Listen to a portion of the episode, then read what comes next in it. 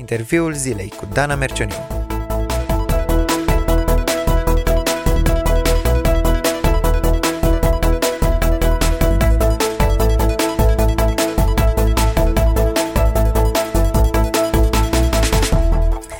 A fost în prima tinerețe fotbalist, apoi angajat de top în industria modei din Spania, a renunțat la toate urmând o chemare mai înaltă.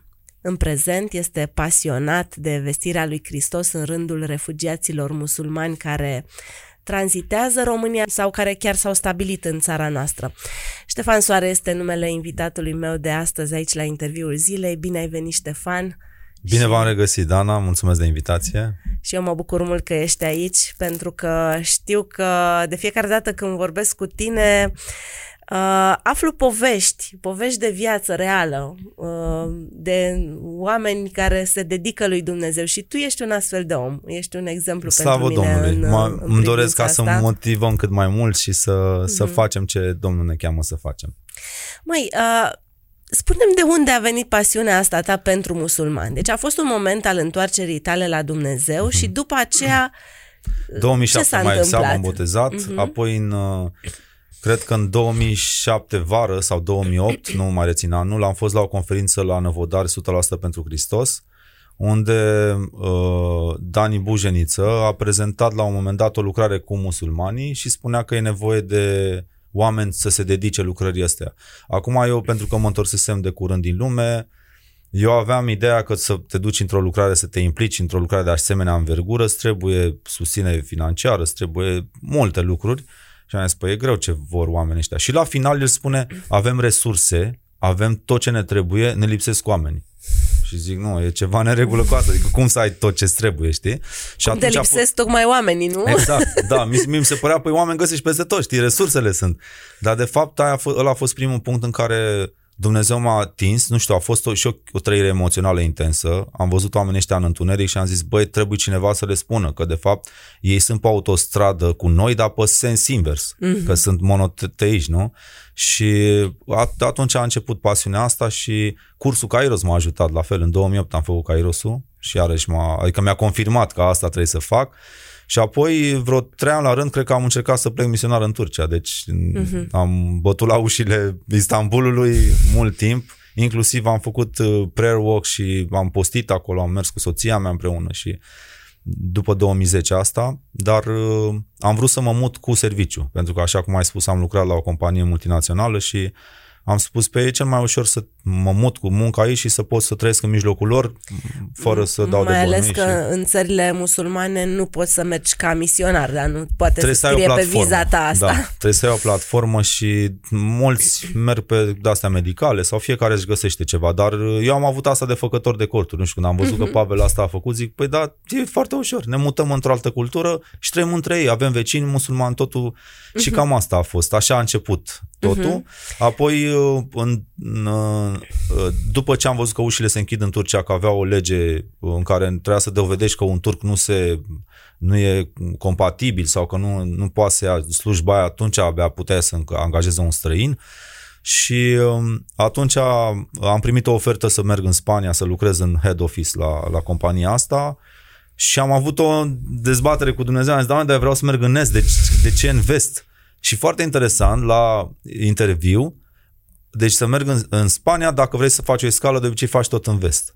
Uh-huh. Unde crezi că a făcut avionul meu escală? În Istanbul. Deci am mers cu doi români și ăștia ziceau, nu, cred că e- ăștia își bag joc de noi, cum să merg. Și zic, nu, ăsta e ceva pentru mine, între mine și Dumnezeu treaba asta și eu știu de ce a făcut escala aici. El a vrut, am simțit ca o confirmare că e ok să fac pasul ăsta. Uh-huh. Și au fost mai multe, dar în fine. Și Cum te-ai întors în România cu gândul de a lucra printre musulmani? da, în, uh, în Spania am fost undeva în nord, deci cineva dacă își imaginează Spania, probabil ce, a, păi acolo sunt o grămadă. Majoritatea sunt locuiesc în sud, care sunt musulmani și într-adevăr e o zonă, sau zona Barcelona, că e foarte bogată. N-am avut ocazia să lucrez printre ei, dar cel mai bun prieten al meu din Corunia a fost un curd pe nume Isa, foarte interesant, Mm, care da. da. tradus înseamnă Isus. Și apoi în 2015 am citit cartea Secretele Coranului de Don Richardson, scrisă în 2001 și în același timp pornise Marele Exod, despre care na, toate, uh, toată media vuia la, în perioada aceea. Uh-huh. Și când citeam cartea și mă uitam pe net sau la știri, uh, uh, vedeam parcă omul ăsta scria cartea live Și atunci am înțeles și a fost așa o, ceva puternic în inima mea că de fapt Dumnezeu scutură sau că îi împinge pe oamenii ăștia către Europa și că biserica trebuie să le deschidă brațele pentru că este marginile lumii vin la noi, practic. Uh-huh. Deci noi știm uh, fapte 1 cu 8 că trebuie să mergem până la marginile lumii și acum așa am simțit eu că marginile lumii vin în, la, la noi. Și atunci am, adică am decis că trebuie să fac asta, dar în 2016 abia am făcut pasul ăsta pentru că am avut un deces în familie și oricum trebuia să ne întoarcem și de atunci, deci să zic din, așa... Din 2016 lucrezi printre musulmani da, în București. Da, da, da. Uh, cred că ai ajuns să cunoști foarte bine uh, cultura lor. Am băut mult ceai, dacă... am mâncat multă mâncare bună. da. Ai învățat și limba? Uh, m-am apucat un pic de curmanji cu Ken Tucker, care e un profesor extraordinar. Uh, cât am stat la el, am învățat peste 200 de cuvinte într-o săptămână, dar uh, n-am amas acasă, n-am putut să țin pasul. Mm-hmm. Deci îmi trebuie cineva așa, mm-hmm. cu mână tare să mă țină. Dar uh, am învățat cuvinte, cuvinte știu, uh-huh, mai ales uh-huh. cuvinte biblice. De uh-huh. păcat, de astea le învăț, uh-huh, le-am învățat. Uh-huh, da. Uh-huh. Da. Uh, cred că pentru majoritatea dintre noi, lumea asta a refugiaților este foarte străină. Nu știm cu ce se confruntă. Uh-huh. Tu care ai trăit, iată, de aproape șapte ani între da. ei, uh, poate ne povestești puțin care sunt provocările. Uh-huh. Vin aici ca străini, da? da. Aterizează într-o cultură destul de diferită de a lor, dar nu foarte diferită, cel puțin așa mi-aduc eu aminte că am stat de vorbă cu uh, cineva din Palestina, cu cineva uh-huh. din Siria și spuneau că uh, se simt destul de bine în România. Uh-huh. E o Asta cultură asemănătoare, că, nu? Pentru că România, da, este de fapt o țară între două culturi. Deci asta, asta e un avantaj extraordinar al Suntem nostru. la porțile Orientului, exact. cum se spune, nu? Și, da, și cred că și până la urmă am adoptat multe din cultura turcilor, nu? Că uh-huh. le-a plăcut mult la noi aici, vreo 500 de ani. și uh, e un avantaj ăsta foarte mare. Uh, pe de altă parte, ce provocări au este că, într-adevăr, nu știu limba, nu știu cum să se integreze oarecum uh-huh. și uh, foarte greu își găsesc, uh, poate sună ciudat asta, dar își găsesc greu chirie, pentru că românii cu străinii să închirieze la străini uh-huh. foarte rar. Uh-huh. Uh, apoi uh, probleme cu jobul. Nu cunoști limba română, foarte puțin vorbesc engleză, unde lucrezi dacă vrei să rămâi aici. Uh-huh. Și apoi noi, prin asta, practic, am început să lucrăm cu ei. Am zis, băi, oamenii ăștia sunt străini, și apropo, în Levitic, acolo este o le- uh-huh. în lege, spune să iubești pe străinul care vine, pentru că și tu ai fost străin în țara Egiptului. Uh-huh. Și atunci am înțeles că trebuie să facem ceva pentru oamenii ăștia și uh, în primul rând cu asta lucram, deci încercam uh, nevoi de hrană urgente dacă aveau și vorbeam cu cei din centru să vedem cine, care sunt familiile cu mai mulți copii sau care au probleme financiare. Apoi de haine și oamenii donau destul de mult și uh-huh. să mhm. fim sinceri, cred că acum România a ajuns o țară uh-huh. în care mhm. poate să doneze lejer haine, uh-huh. slavă Domnului, că în anii 90 era greu. Eram noi cei care primeam. Exact, da. Mă îmbrăcam, mă îmbrăcam de la vecini, țin minte. Mai făceam mama amenaj pe la vecini și mi-aducea haine de la ei.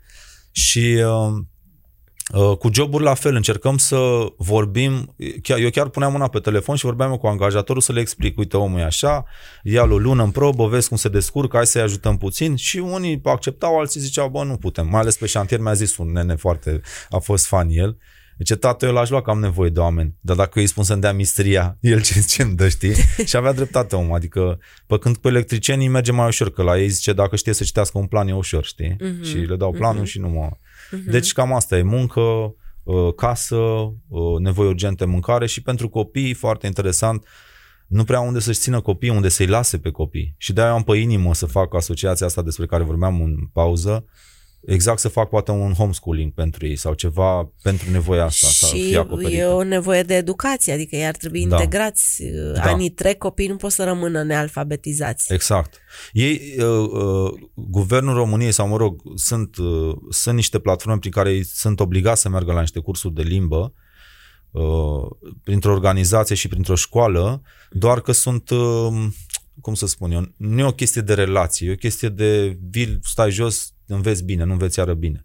Pe când uh-huh. avem prieteni la Alege Viața care cu asta, asta fac cu ei, fac cursuri de limbă și acolo ei adică investesc în ei, nu doar învață limba. Și mhm. atunci eu, adică e bine să lucrăm împreună și cred că și tineri din biserică ar putea face asta. Dacă vezi un tânăr care are 18-20 de ani, nu? Poți să-l iei și să-l adopți oarecum, să te împrietenești cu el, băiat cu băiat, uh-huh. fată cu fată, foarte important de specificat uh-huh, asta. Uh-huh. Uh, și să poți ușor, ușor să-l înveți limba și așa mai departe. Noi avem relații și acum de șapte ani care nu s-au întors la Domnul, uh-huh. dar care știu, au văzut, au înțeles că trăim altfel uh-huh. de creștinism uh-huh. și ne contactează pentru diferite uh-huh.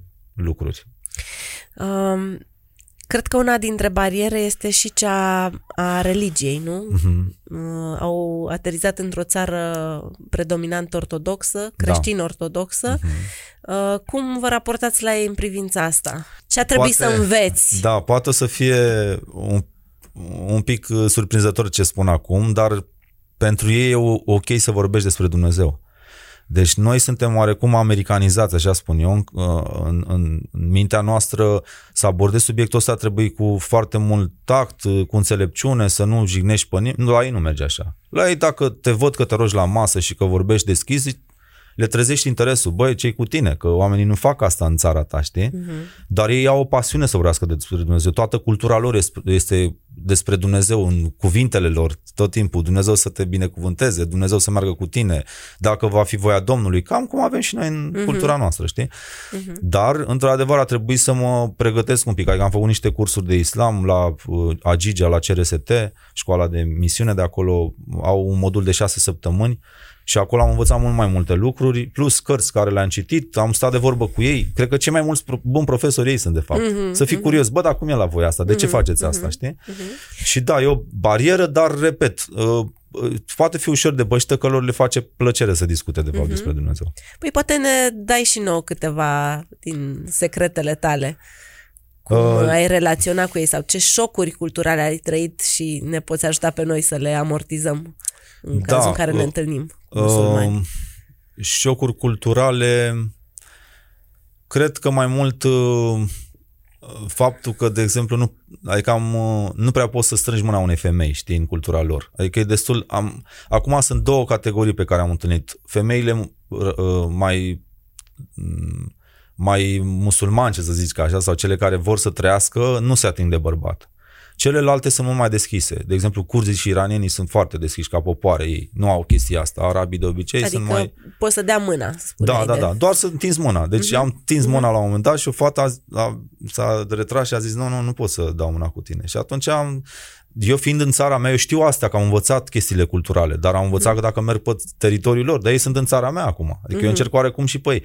Și foarte interesant că fata asta care s-a retras, după aia, după ce am început o relație, mă rog, am încercat să-i dăm un job, uh, prietenul meu iranian a încercat să o mai invite la el acasă cu într-un context mai larg de iranieni unde am putut să punem cursul al Masira despre care o să vorbim uh-huh. și la un moment dat spre final când așa a început să se, se deschidă și chiar ne-a strâns mâna la final când a plecat uh-huh. de fapt în Anglia. Uh-huh. Uh-huh. Și m-a mirat, adică zic, mă, dar cu patru uh-huh. luni sau trei uh-huh. luni nu te atingeai de noi, știi? Dar probabil că na, sunt. Deci asta ar fi o chestie, adică pentru mine a fost așa un pic. Uh, alte lucruri, sunt când, interven, când intrăm în discuții despre Dumnezeu, atunci practic se vezi lucrurile astea atât de diferite cum ei percep pe Hristos doar ca pe un profet și nu acceptă orice altceva. Cu toate dovezile din lume. Deci tu poți să le dai să studieze sau hai să studiem profețiile.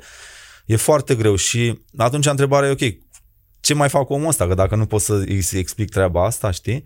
Și atunci trebuie să ai răbdare. Trebuie să ai răbdare, trebuie să te rogi la Dumnezeu și trebuie să continui să te întâlnești cu El. Că dacă El vrea să vină să discute în continuare, este uh, o oportunitate să lași Duhul Sfânt să lucreze. Eu cred că dacă am înțeles ceva în șapte ani, Dana, este că lucrarea asta nu ține de cât de bine spune Ștefan Soare Evanghelia cu oamenii ăștia. Este de cum pot eu să iubesc pe oamenii ăștia, să le acopăr niște nevoi ca om și să văd cum Duhul Sfânt lucrează în viața lor. Știi, asta e uimitor. Uh-huh.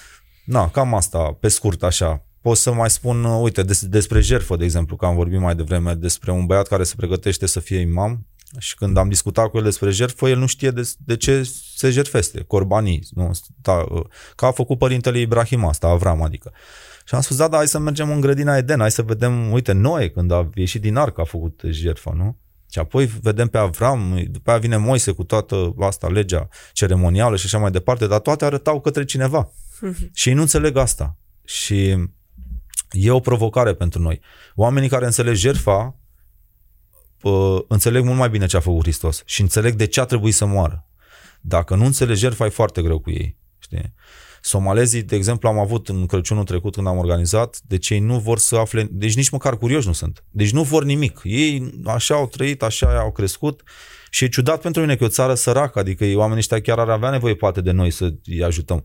Dar ei în discuțiile noastre despre Dumnezeu, ei nu vor nimic, ei vor decât să-i ajut și atât. Ei uh-huh. sunt...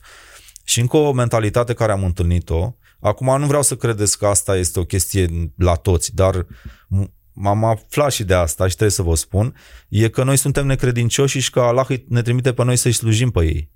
Deci uh-huh. pentru mine a fost foarte uh, provocator, să, adică tu mă consider pe mine un sclav și eu sunt sclavul lui Hristos, într-adevăr. Uh-huh. Dar nu fac asta ca Allah, știi?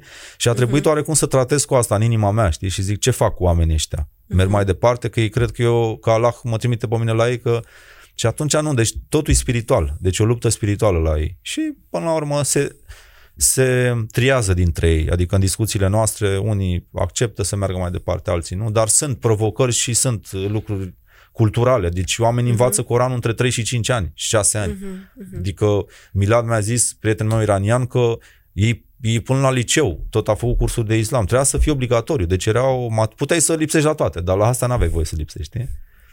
Cu oamenii e foarte, tratăm. foarte diferit, pentru că la noi uh, ora de religie este cenușăreasa. Corect, corect. Da. Și nu se învață din Biblie. Foarte uh-huh. interesant, că ei învață din carte. Deci uh-huh. ei nu mhm. învață neapărat tradiții. La noi asta se învață la religie. M-am uitat pe, pe programa la nepotul se, meu. Se învață și Biblie, dar într-adevăr combina cu tradiție. Da, foarte multă tradiție uh-huh. și foarte uh-huh. puțin, da. Da. Uh, în discuțiile tale despre Dumnezeu, spuneai că e în regulă să vorbești despre Dumnezeu mm-hmm. cu ei. Dar când uh, mergi un pas mai departe și vrei să le vorbești despre Hristos, unde opun cea mai mare rezistență? Uh... Sau care sunt punctele din creștinism unde uh, ai de lucru mai Moartea, mult? învierea și divinitatea lui Isus. Deci astea sunt punctele fierbinți.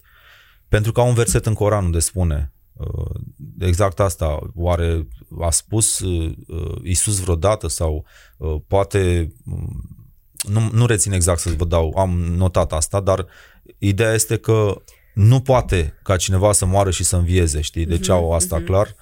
Și e, un, e, e, e dificilă discuția și nu trebuie să o abordez din prima, pentru că noi și la noi când invităm oamenii să facem Almasira împreună, care este un curs video, uh, ei încep de la Adam și de la căderea în păcat și explică efectiv de se merge pe urmele profeților, dar îi ia treptat să ajungă la Hristos, să înțeleagă de ce a trebuit să moară. Uh-huh, dar, uh-huh. dar știți care e prima întrebare? Când, deci noi punem, da, Al-Masira și de fapt prim, episodul intro este de fapt de veridicitatea Bibliei, de dovezi, deci iau uh-huh. efectiv pe arheologie și așa mai departe. Nici bine n-am pus ăla, la prima pauză zice, de ce Isus e Dumnezeu? Bum, direct. Și stai mm-hmm. un pic, e pe episodul intro. Da. Asta e la episodul 7. Nu, nu vreau să... Și dacă nu știi, n-ai înțelepciune atunci să știi cum să, știi, să așezi uh, discuția, te trezești că intri într-o dezbatere, ceea ce ei vor asta. Lor le place să dezbată. Mm-hmm. Și nu e de dorit asta. Pentru că noi trebuie să-i ajutăm pe oamenii ăștia să înțeleagă de ce noi spunem că Hristos este Fiul lui Dumnezeu, este divin, a trebuit să moară și a înviat a treia zi după Scripturi și e, e greu. Îmi dau seama că e ca un fel de resetare a minții. Exact. Ca tot ce ți s-a spus până într-un punct al vieții tale să renegi și să înveți altceva. Da, da. Trebuie de fapt să fii curios despre adevăr. Eu mm. chiar îi provoc asta. Vreți să avem o discuție teologică sau să căutăm adevărul împreună? Ca mm-hmm. să știu cum discutăm. Și am avut o discuție la Ken Tucker în casă de, uh, de anul nou, cred că acum 2 ani, unde a invitat niște studenți din Pakistan și unul din Afganistan era atunci. Am început să discutăm despre asta și toți țineau una suscitare că Biblia e coruptă, Biblia e coruptă. Și la un moment dat le-am spus, ok, dacă Biblia e coruptă și voi susțineți că Dumnezeu a scris Biblia în trecut, dar nu varianta de aici, se ridică o întrebare, are Dumnezeu putere să-și țină cărțile lui sfinte sau nu are putere? Are putere. Coranul este prezervat de Dumnezeu? Da, este. Păi și Biblia n-a putut să o țină. Uh-huh. Adică, care e ideea? Și studenți, deci nu vorbim de, da, deci au, oamenii studiau ceva și este o diferență mare. Și la un moment dat afganul care era IT zicea, are dreptate băiatul. Vorbea cu pakistanezii, zice, dacă a ținut Coranul nealterat, Dumnezeu are aceeași putere să țină Biblia nealterată. Și asta, de ce? Pentru că omul ăsta, copilul ăsta, cred că el a înțeles și a fost ok cu el la masă să spună că da, adevărul este că putea să-l țină. Da. Și discuțiile astea trebuie, eu pun întrebarea asta de obicei în primele două întâlniri. Vrei să cauți adevărul? Pentru că le spun povestea mea, Dana, eu am renunțat la toată tradiția mea și la familia mea pentru adevăr. Când eu m-am întors la Hristos, toată familia mea a fost împotriva mea. Mama a zis că am făcut-o de râs în, tot, în toată familia, că cum să mă pocăiesc? Cum adică? Nimeni din familia noastră. Uh-huh. Singurul copil cu facultate să se pocăiască, mai făcut de râs. Uh-huh. Și eu le spun mărturia mea, eu a trebuit să renunț la familia mea și mă leg uh-huh. de asta că știu ce înseamnă pentru uh-huh. ei să aleagă pe Hristos. Uh-huh. Și am povestit de curând cu uh, Rama uh, despre asta, uh, fata care s-a întors la Domnul anul ăsta, și zice, Ștef, când mi-ai spus tu asta că tu ai renunțat, nu prea am înțeles ce mi-ai zis. Dar când am început să discut eu cu prieteni de-ai mei, cu care am avut o relație uh, despre credință și ce am învățat din Biblie, toți au fost împotriva mea. Și nu înțelegeam. Și atunci am înțeles de fapt ce mi-ai zis tu, că te-a renegat familia și că toți oamenii erau împotriva da. ta. Deci e vorba de adevăr. Dacă oamenii caută adevărul, atunci poți să mergi cu ei. Și asta ne trebuie și discernământ, să știi. Da, și cred că e nevoie de un proces, mă gândesc acum la mărturia lui Nabil Cureși. Uh-huh. Da? Acolo e nevoie de argumente raționale, dar nu sunt suficiente. Corect. E nevoie de creștini care să arate dragostea, dar poate că există dragoste și între musulmani. Uh-huh. E nevoie de experiențe personale cu Corect. Hristos și uh, chiar tu mărturiseai înainte de a începe interviul că Dumnezeu se arată musulmanilor și în vise. Da, da. Chiar am avut anul trecut la Crăciunul la care și voi ați participat, uh, pe Nasir sau ceva de genul ăsta din Palestina, o familie faină, uh, Rami, soțul ei, cu el am interacționat prima dată, un băiat foarte muncitor, cu trei copii și veneau cu plăcere. Deci după Crăciun noi am, provo- am lansat provocarea asta de a face almasira împreună cu ei și au venit de două, trei ori și la un moment dat ea vine și ne spune că am visat pe cineva într-o lumină albă strălucitoare, cea că nu puteam să mă uit la lumina aia și din lumina aia venea cineva și îmi întindea mâna. Și ce m-am speriat atunci, m-am trezit îngrozită și eu zic, păi vrei să știi cine e ăsta? Am deschis la Apocalipsa, zic, uite cine locuiește într-o lumină. E, e Domnul Isus care a murit și a înviat și te, mâna întinsă era de fapt că te chema și faptul că tu ești în mijlocul nostru de fapt e, e o confirmare că ești pe calea cea bună. Uh-huh. Și asta speria foarte tare atunci de, de toată treaba da. asta, știi? Cred că dacă omul este deschis pe toate căile astea, de la experiențe, de la argumente logice, de la înțelegerea scripturii, uh, poate să ajungă în punctul ăsta în care să spună da, vreau să-L urmez pe Hristos. Ai astfel de mărturii? Da, da, da, chiar vreau să vă povestesc despre Rama, o fată de 22-23 de ani, cred că are acum. Uh, ea a venit anul trecut la Crăciunul pentru refugiați din întâmplare oarecum, că nu era pe listă. În fine, nu făceam eu lista, decât am dat, colaborez cu niște uh, persoane din anumite fundații și ei mi-au dat o listă. Uite, de la noi o să vină atâția oameni și a trebuit să trimit o mașină pentru atâția oameni. Și la un moment dat mă sună, mai, mai vii o fată aici, puteți să o luați și pe ea? Și oarecum trebuia în, în, înghesuită într-o mașină, că eu n-am luat un calcul și am trimis o mașină mm. fix pe numărul ăla. Și zic, dacă poate să o înghesuiți undeva, zic, o luăm cu mare drag. E, fata asta era Rama, care s-a așezat într-un colț când a venit acolo, nu știa pe nimeni, a crezut, uh, ne-a mărturisit aici că eu am crezut că e o chestie de familie cu copii, le dați niște cadouri și îi trimiteți acasă. Dar am venit că am simțit așa să vin la întâlnirea asta. Am mâncat împreună, știi ce s-a întâmplat acolo, am provocat un pic, 10-15 minute le-am pus un uh, intro la, la cursul al Masira. Și apoi a simțit că da, vrea să facă asta, dar E un mare dar la fata asta că ea căuta adevărul, mi-a spus dinainte, nu era mulțumită cu islamul, știa că e o problemă undeva, vine din, dintr-o familie separată în care, în fine, a văzut, a trăit greu, să spun așa, și ea era înfometată după adevăr. Și la ea a fost singura, deci din 14 arabi cu care am început, am terminat în 3 arabi, al cursul al Masira, că e pe o durată de 12 săptămâni, deci o întâlnire pe săptămână. Și a fost în episodul 11, unde practic se, îți, îți spune despre um, cum să te integrezi într-o adunare și prezintă o biserică internațională, dacă trupul lui Hristos. Uh-huh, uh-huh. Eu atunci ce mi-a venit? Că de obicei nu fac asta, fac la finalul celor 12 să-i provoc, dar atunci am spus, Rama, cred că ar trebui să faci o decizie. Și am aproape că plângea și cea, deci nu vine să cred că m-a convins uh, tot ce am văzut în Almasira mi-a răspuns la toate întrebările și plus că tot ce v-am spus vouă am înțeles că de fapt asta e calea și că eu vreau să fac pasul ăsta. Ne-am rugat atunci pentru ea eram, câți am rămas atunci la final, 4, 5, 5 eram, ne-am pus mâinile peste ea, ne-am rugat în numele Domnului, seara mari lupte spirituale. Deci atacată, coșmaruri. Ne-a sunat a doua zi, bă, nu se întâmplă cu mine. Și zic, păi schimb echipa. zic, bine ai venit. Știi? Și de atunci a luat-o și s-a botezat, a făcut uh, cursul de ucenicizare și acum, deci, oriunde se duce, fata asta spune de Hristos. Și a, deci a iertat tatăl după patru ani de zile, n-am mai vorbit cu el și a înțeles iertarea într-așa mod încât l-a sunat pe taică care a divorțat de maică sa, să-i spune că îl iartă. A șocat toată familia. Au sunat uh, familia ei care sunt în Turcia. Cum să faci asta? Nimeni nu vorbește cu... Și nu, nu, nu, de acum m-am schimbat. Uh, le-a spus la toți frații ei că uite, am venit la Isus, că Isus eu, eu poți să ai o relație cu El, Duhul Sfânt e adevărat, poate să lucrească în tine, deci șochează toată lumea. Și unde merge, ea vorbește de Isus, foarte deschis. Inclusiv în cercuri de creștini, unde a avut ea o, o, o au ieșit la, la mare la un moment dat cu mai mulți, uh, cu un grup de tineri pentru, nu știu, o zi de naștere sau ceva de genul. Și au fost mai mulți unde au fost și necredincioși. Și a direct s-a dus să vorbească cu ăștia despre Isus. Și creștini de 10-15 ani pe cale s-au dus și au zis, bă, dar cum ai curajul ăsta să te duci, că noi stăm cu ăștia de nu știu câte luni și n-am putut să le zicem nimic.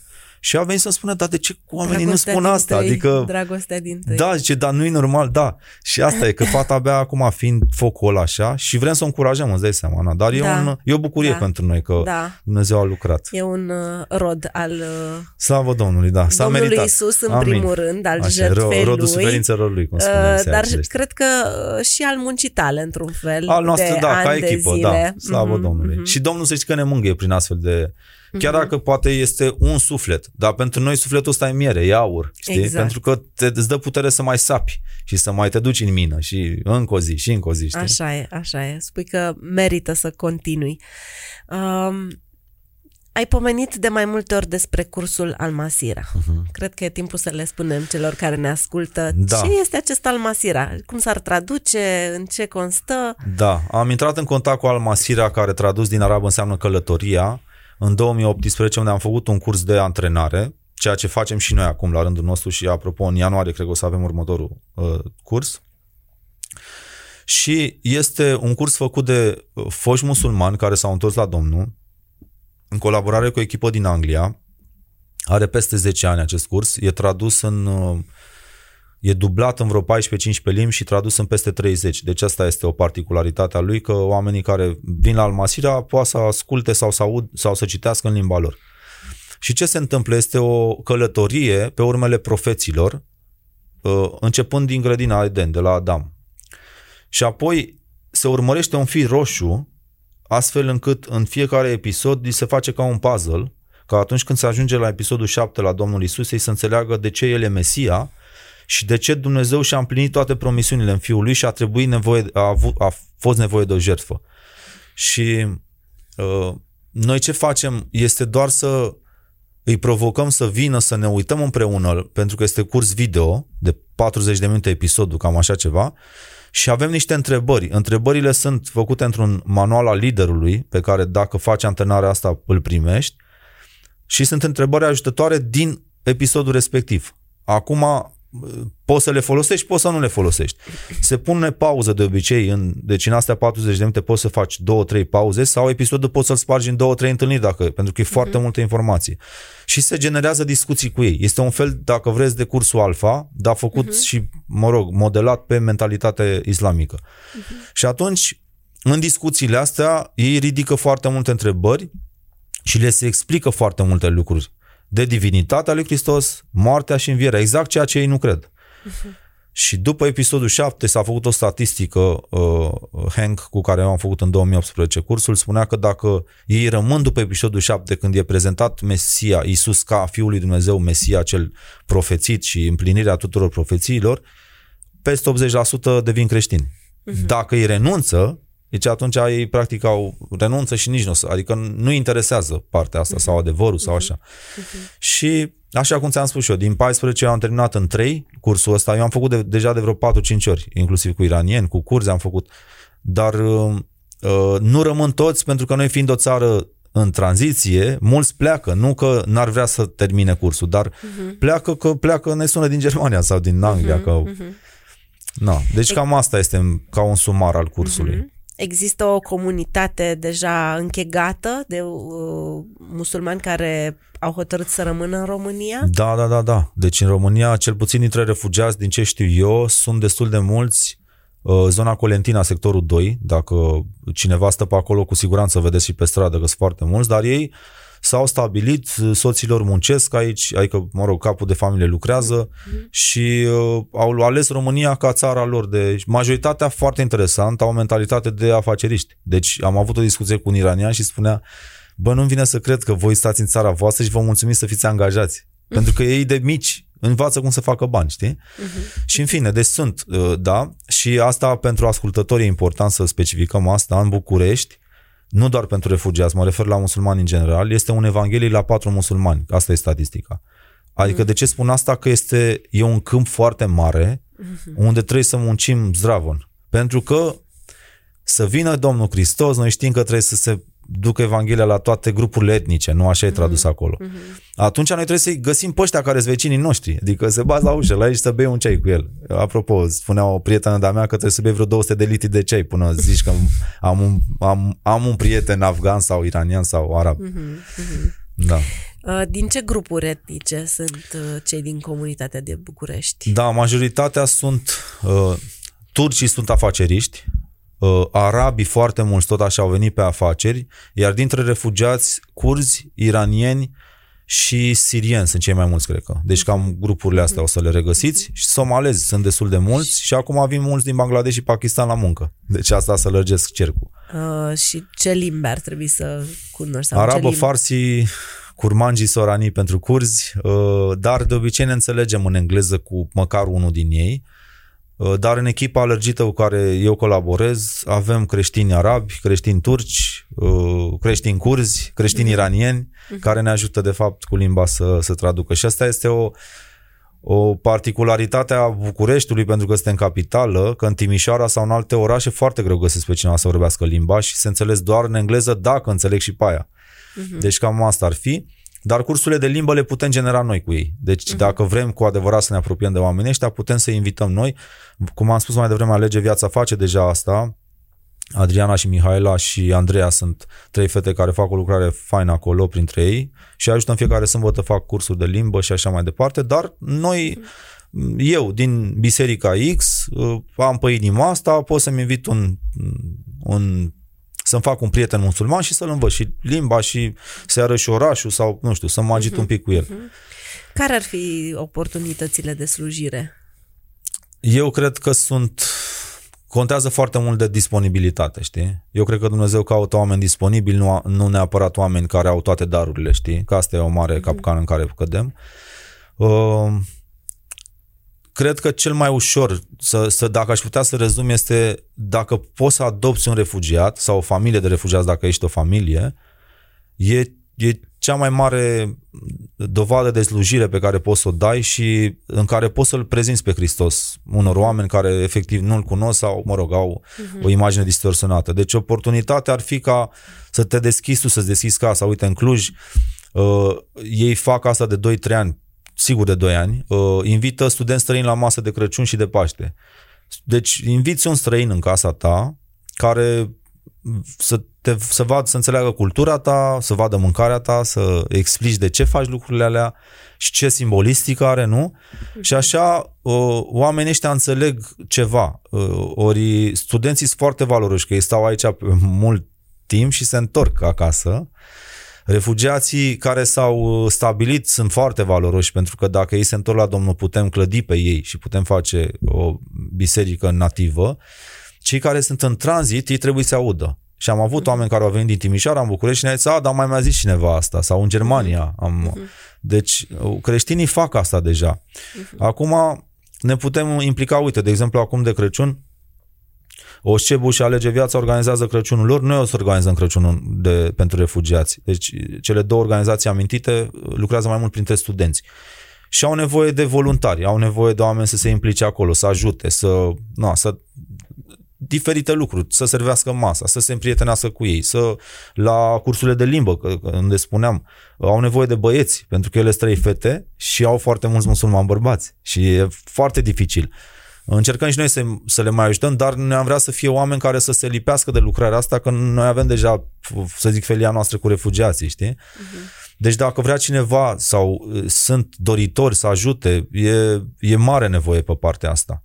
Dar, repet, dacă ai adopta un refugiat sau un student, lucrarea s-ar face fără nimeni. Deci nu, nu trebuie organizație sau ceva, trebuie decât o inimă slujitoare dedicată lui Hristos. Da, uite, eu o să investesc în omul ăsta un an de zile sau șase luni. După aia trage o linie cu rugăciune totdeauna, post rugăciune și o să vezi ce face Dumnezeu în viața lui. Sau ei. Ștefan, ne-ai spus lucruri uh, care ne provoacă. Mulțumesc foarte mult pentru mărturii, pentru explicații și nu pot decât să-ți doresc ca Dumnezeu să-ți dea în continuare, să-ți reînnoiască motivațiile. Amin. Și să-ți dea și bucuria să vezi rodul Amin. muncii tale. Da, aș vrea să, să provoc pe cei care ne ascultă să se roage pentru lucrarea asta, că e, e destul de grea și avem nevoie de parteneri în rugăciune. Și dacă sunt oameni care vor să învețe cum să folosească Almasira, e atât de ușor. E doar un curs video. Deci doar trebuie să-ți, înveți vecin, să-ți inviți vecinul sau colegul de uh, grupă, dacă e student, nu? Să-l inviți la un ceai oriunde. Avem și o aplicație, apropo, s-a lansat acum o lună, uh, Almasira, să îl inviți și să vă uitați împreună la un episod și să discută, dezbateți uh, niște Uh, discuții nat- naturale, fără nimic. Și îi rog să contacteze, nu știu, Cross One Radio sau să oarecum să, să mă contacteze pe mine, să ajungă cumva în, așa, în legătură cu mine, pentru că vrem să organizăm încă un, o antrenare în ianuarie că, care constă în două sâmbete, deci trebuie să jertfim două sâmbete, să înțelegem cum să folosim unealta asta, care e super valoroasă pentru că are multe limbi și explică pe mintea lor, repet.